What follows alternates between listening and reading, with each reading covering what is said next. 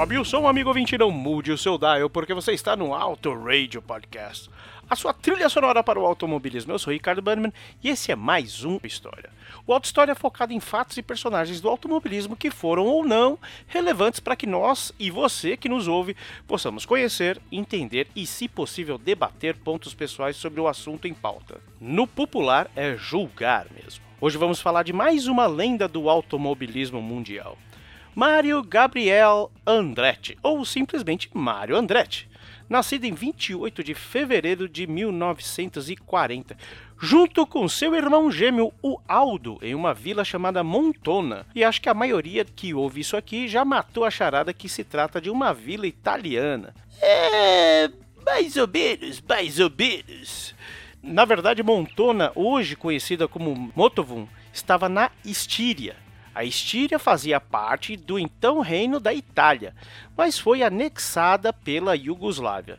Ali no final da Segunda Guerra Mundial, conforme confirmado no Tratado de Paris e no Tratado de Osimo. Hoje o seu território é dividido entre a Croácia, Eslovênia e Itália. Ou seja, Mário nasceu em território do Reino da Itália, mas hoje essa vila, essa parte na qual ele nasceu, é parte da Croácia. Este era o tempo de Dizzy Gillespie, um dos maiores jazzistas de todos os tempos, mandava ver com Salt Peanuts.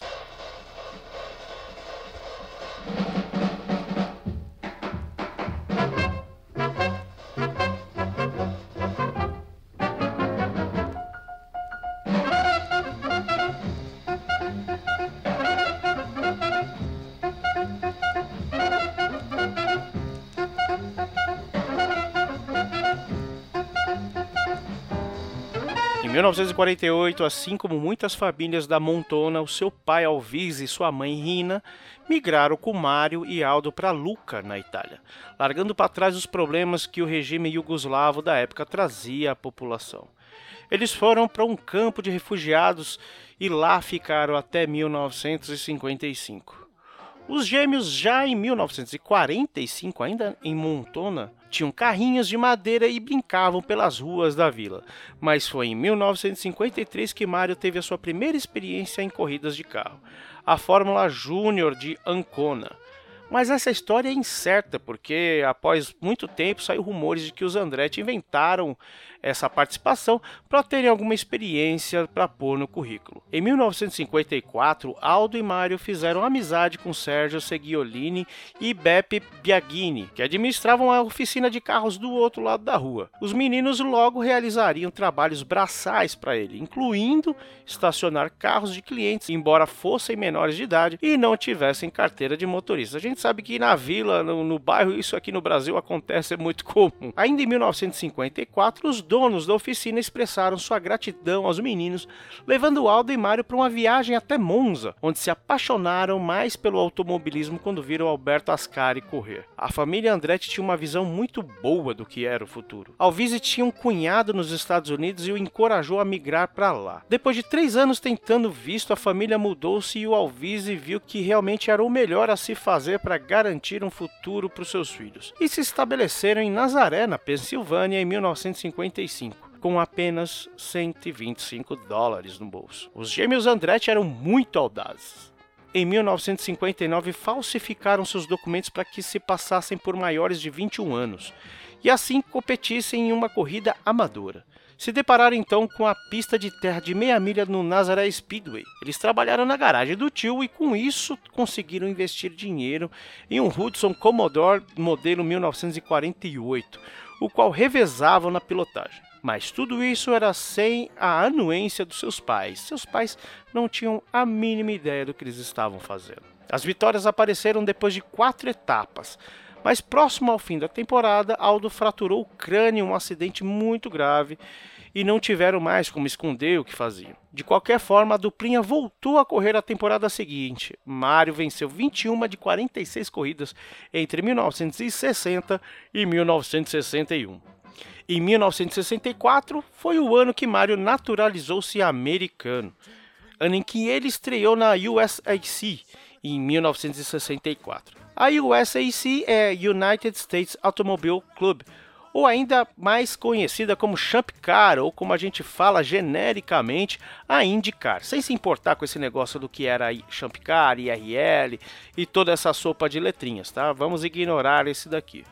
Mario Andretti foi apresentado por Rufus Gray a Clint Browner, que estava sem piloto no momento devido a um acidente. E essa foi a porta perfeita para Mario, que venceu a sua primeira corrida em 1965. Teve um terceiro lugar na Indy 500 nesse mesmo ano de 1965, lhe rendendo o título de Rookie of the Year.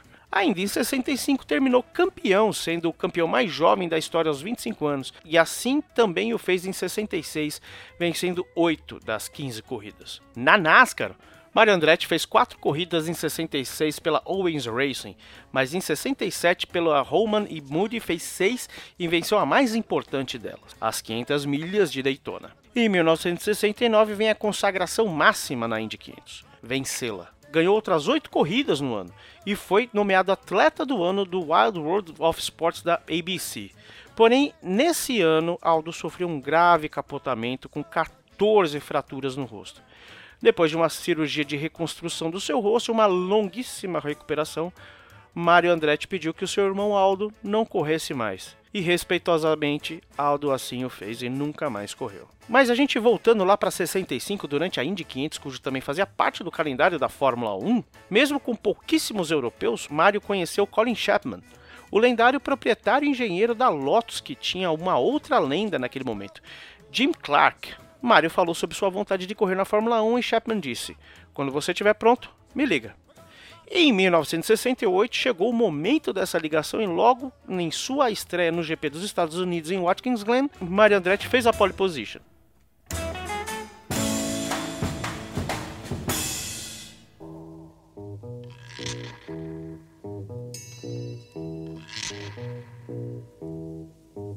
When the sun beats down Mas sua primeira passagem pela Fórmula 1 não foi comprometida 100% com o campeonato, pois seu compromisso ainda estava voltado para os Estados Unidos. Além da Lotus, ele pilotou pela Ferrari e pela March. Mesmo assim, no GP da África do Sul de 71, pela, estreando pela Ferrari, ele subiu ao pódio em primeiro lugar e três semanas depois, em uma corrida sem pontos, válidos para o campeonato, Lá nos Estados Unidos, ele venceu novamente pela Ferrari, tendo corrido na Indy um dia antes. Coisas de outros tempos, né? No sábado tá, o cara tá correndo na Indy, no domingo o cara tá correndo na Fórmula 1. A equipe Parnelli era jovem, mas com bons números entre 70 e 72, tendo vencido duas Indy 500 com All Answer. Em 74 se aventurou na Fórmula 1 tendo Mario Andretti, e só ele no volante porque só tinham um carro. E o Mario ficou até o final da equipe em 1976, quando fizeram apenas o GP da África do Sul e dos Estados Unidos. Para não se desligar da Fórmula 1, o Mario voltou para a Lotus, onde auxiliou Colin Chapman e sua Lotus a melhorar o carro que não havia nascido tão bem. Melhorou tanto que chegou a vencer em Fuji, algo impensável no início da temporada. Hoje, com a volta do efeito solo nos carros de Fórmula 1, temos uma ideia do que isso seja e do que isso foi lá no passado. Naqueles tempos, a Lotus chegou a dominar essa configuração que foi refinada com o apoio de Mario Andretti, que lhe deu o título de pilotos de 1978. Infelizmente, toda a festa do seu título não foi realizada, pois o seu companheiro de equipe, Ronnie Patterson, foi hospitalizado e acabou por falecer devido ao seu acidente naquele GP da Itália. Apenas um parênteses aqui, outro grande efeito foi na Corrida dos Campeões, onde ele chegou em segundo nas edições de 75, 76 e 77, 78. Já na edição 78 79, ele venceu aquela competição. Mas voltando à Fórmula 1, esse foi o pico de performance de Mario Andretti na Fórmula 1. Ao chegar em 79, a performance da Lotus já não era suficientemente boa, pois não conseguiu acompanhar a evolução do efeito solo.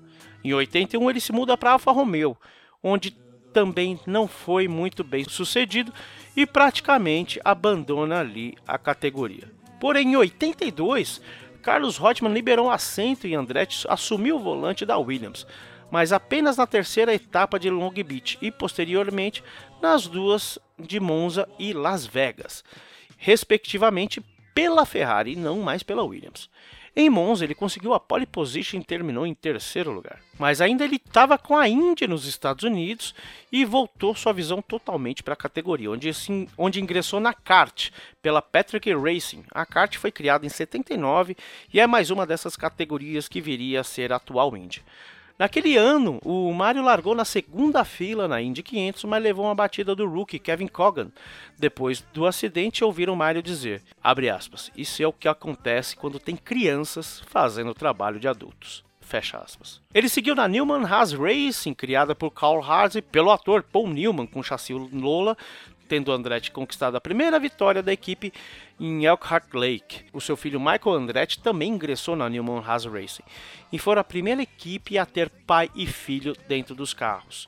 Em 84 também levou seu quarto título na Champ Car, já no alto dos seus 44 anos de idade. Assim seguiram os anos, até que em 91 Mario terminou em sétimo lugar e seu filho Michael Andretti levou o título daquele ano. Mas Mario ainda viria a disputar bem os seus últimos anos no volante em 93. Venceu em Phoenix com 53 anos de idade e até hoje é o piloto mais velho a vencer uma prova da Indy. Ainda fez a pole em Michigan naquele ano e Michael foi tentar a sorte na Fórmula 1, mas isso aí é uma outra história. A temporada final do Andretti foi em 1994 e foi apelidada de Arrivederci Tour. Ele correu a última das suas 407 corridas em setembro. Mario Andretti competiu em Le Mans em quatro décadas diferentes. Em 66 andou com Roman Mod Ford em parceria com Lucien Bianchi, avô do falecido piloto de Fórmula 1 Julius Bianchi. Em 1967 sofreu um acidente devido às pastilhas de freio traseiras e dianteiras terem sido alternadas entre si, fazendo com que no primeiro acionamento forte ele batesse. Em 82 voltou a Le Mans, dessa vez com seu filho Michael em um Mirage M12 Ford, mas saiu do grid devido ao radiador do carro ter sido montado em local irregular. Em 83 eles voltariam e terminaram em terceiro a prova. Mario voltou ainda em 88, dessa vez em parceria com seu sobrinho John e um Porsche 962. Mario ainda retornou em 95, 96, 97 e 2000. Como vimos, os herdeiros de Mario Andretti seguiram seus passos. O filho Michael, o filho Jeff e o sobrinho John se tornaram pilotos. Isso significou que os Andretti se tornariam a primeira família a ter quatro parentes competindo na Indy. O neto de Mario, Marco, completou sua primeira temporada completa na Indy em 2006, pilotando para a equipe Andretti Green Racing de seu pai Michael. Marco terminou em segundo nas 500 milhas de Indianápolis de 2006 e assim se tornou a primeira terceira geração a receber o prêmio de novato do ano, ou Rookie of the Year, daquela corrida. No ano de 2000 foi o ano que Mario Andretti entrou para a Indianapolis Motor Speedway Hall of Fame. A Associated Press e a revista Racer o nomearam como Driver of the Century, ou o piloto do século. Em 23 de outubro de 2006, Andretti recebeu a mais alta honraria civil concedida pelo governo italiano, Commendatore dell'Ordine al Merito da República Italiana. Por favor, senhor Valese, me corrija porque estou redondamente errado, tá? É, basicamente, ele foi nomeado comendador, tá? Em homenagem à sua carreira de piloto de serviço público e compromisso duradouro com a sua herança italiana. Em 2007, o Andretti foi homenageado com o Prêmio de Excelência Lombardi, da Fundação Vince Lombardi de Combate ao Câncer, por sua contribuição à sociedade. Desde 2007, Mário Andretti é o prefeito da Comuna Livre de Motovun, uma associação de exilados italianos de Motovun. Em 2019, a cidade de Indianápolis batizou uma rua como Mário Andretti Drive, como parte das comemorações do aniversário de 50 anos de sua primeira nas 500 milhas de Indianápolis. Mário mora perto do seu neto Marco, em Bushkill Township, na Pensilvânia. A sua esposa Diane foi quem lhe ensinou inglês quando ele chegou aos Estados Unidos.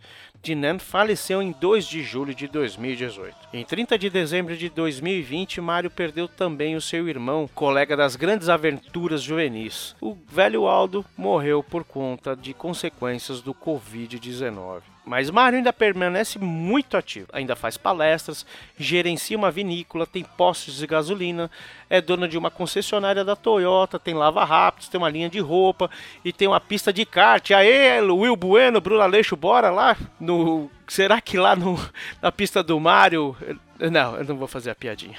Dois, desde 2012, Andretti é o embaixador oficial do Circuito das Américas do Grande Prêmio dos Estados Unidos de Fórmula 1. Mario Andretti aparece com Michael Andretti no filme de 1966, aquele Super Speedway, narrado por Tom Newman e detalha o processo de reconstrução de um dos seus carros antigos. No filme Carros de 2006, Andretti faz uma aparição como Ford Fairlane, o mesmo modelo que ele ganhou a Daytona 500 em 67. Olha que bacana. E mais tarde ele teve outro papel de voz também no filme Turbo de 2003 da DreamWorks, como o, o organizador de tráfego do Indianapolis Motor Speedway. E se tem um filme bem chaveco de se ver sobre automobilismo, aquele alta velocidade, aquele do Stallone, Assobiano. É isso, é. Agora você me amaldiçoou por eu ter lembrado você daquele filme. Pois é, ele aparece por lá também, assim com uma pá de gente, Tony Canaan, enfim, um monte de gente. Dos números de Mario Andretti. Na Fórmula 1 foram 180 pontos. Foram 19 pódios, 18 poles, 10 voltas mais rápidas e um campeonato, esse ganho em 1978. E se não for contar essas quebras de categoria, junção de categoria, função de categoria, Mario Andretti é quatro vezes campeão da Indy e levou a Indy 500 de 69 para casa no bolso. Além de tudo, ganhou uma Daytona 500 na NASCAR. Fato. Mario Andretti criou um forte legado para o seu clã, que hoje atua como pilotos e com equipe na Indy e nas suas categorias de base. Atuam também na Fórmula E, na Extreme E e na Supercars da Austrália. E esse caminho todo? Tudo isso começa no kart.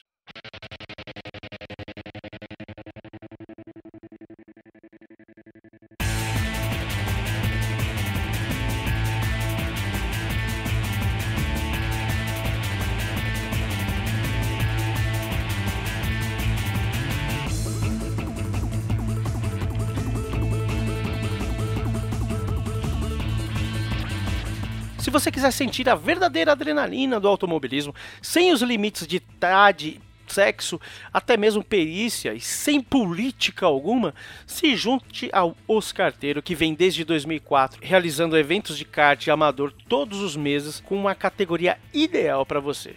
Para você que nunca correu ou tem pouca experiência, temos a categoria Padawan. Se você quer correr só com mulheres, temos a, as carteiras 100% feminina. Se você já tem alguma experiência, temos a categoria Challengers, que lhe desafiará para que possa entrar na categoria Master, a Fórmula 1 do Oscarteiro. Acesse oscarteiro.com.br ou me procure nas mídias sociais. E se você aí é de Santa Catarina, não pode deixar de conhecer a Copa Bootkin GP do meu amigo Will Bueno. Lá você poderá desfrutar também do melhor do kartismo do estado em uma categoria perfeita para você correr lá no Beto Carreiro, com a melhor estrutura que um campeonato organizado pode lhe proporcionar. Procure mais informações no bootkinGP.com.br, que contém informações sobre o campeonato e também informações atualizadas sobre a Fórmula 1 e automobilismo em geral. Siga-nos no Instagram e no Twitter como arroba Podcast e entre no nosso grupo do Telegram. O link está aí na descrição desse podcast.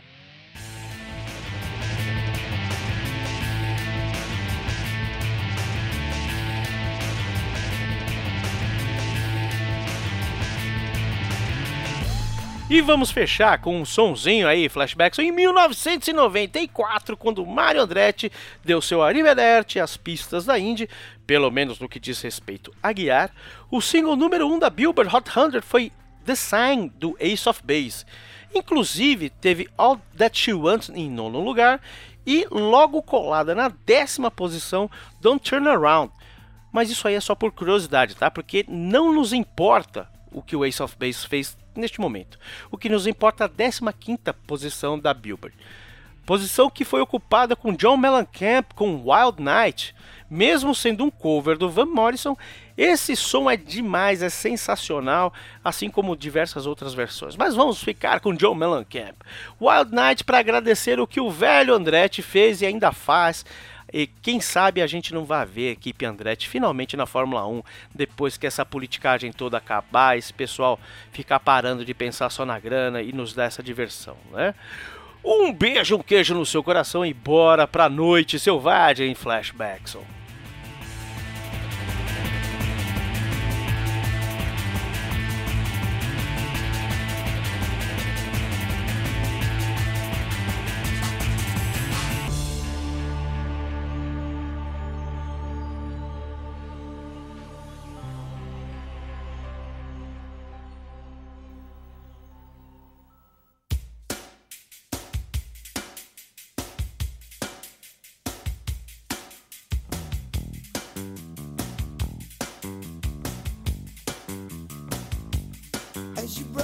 shoes,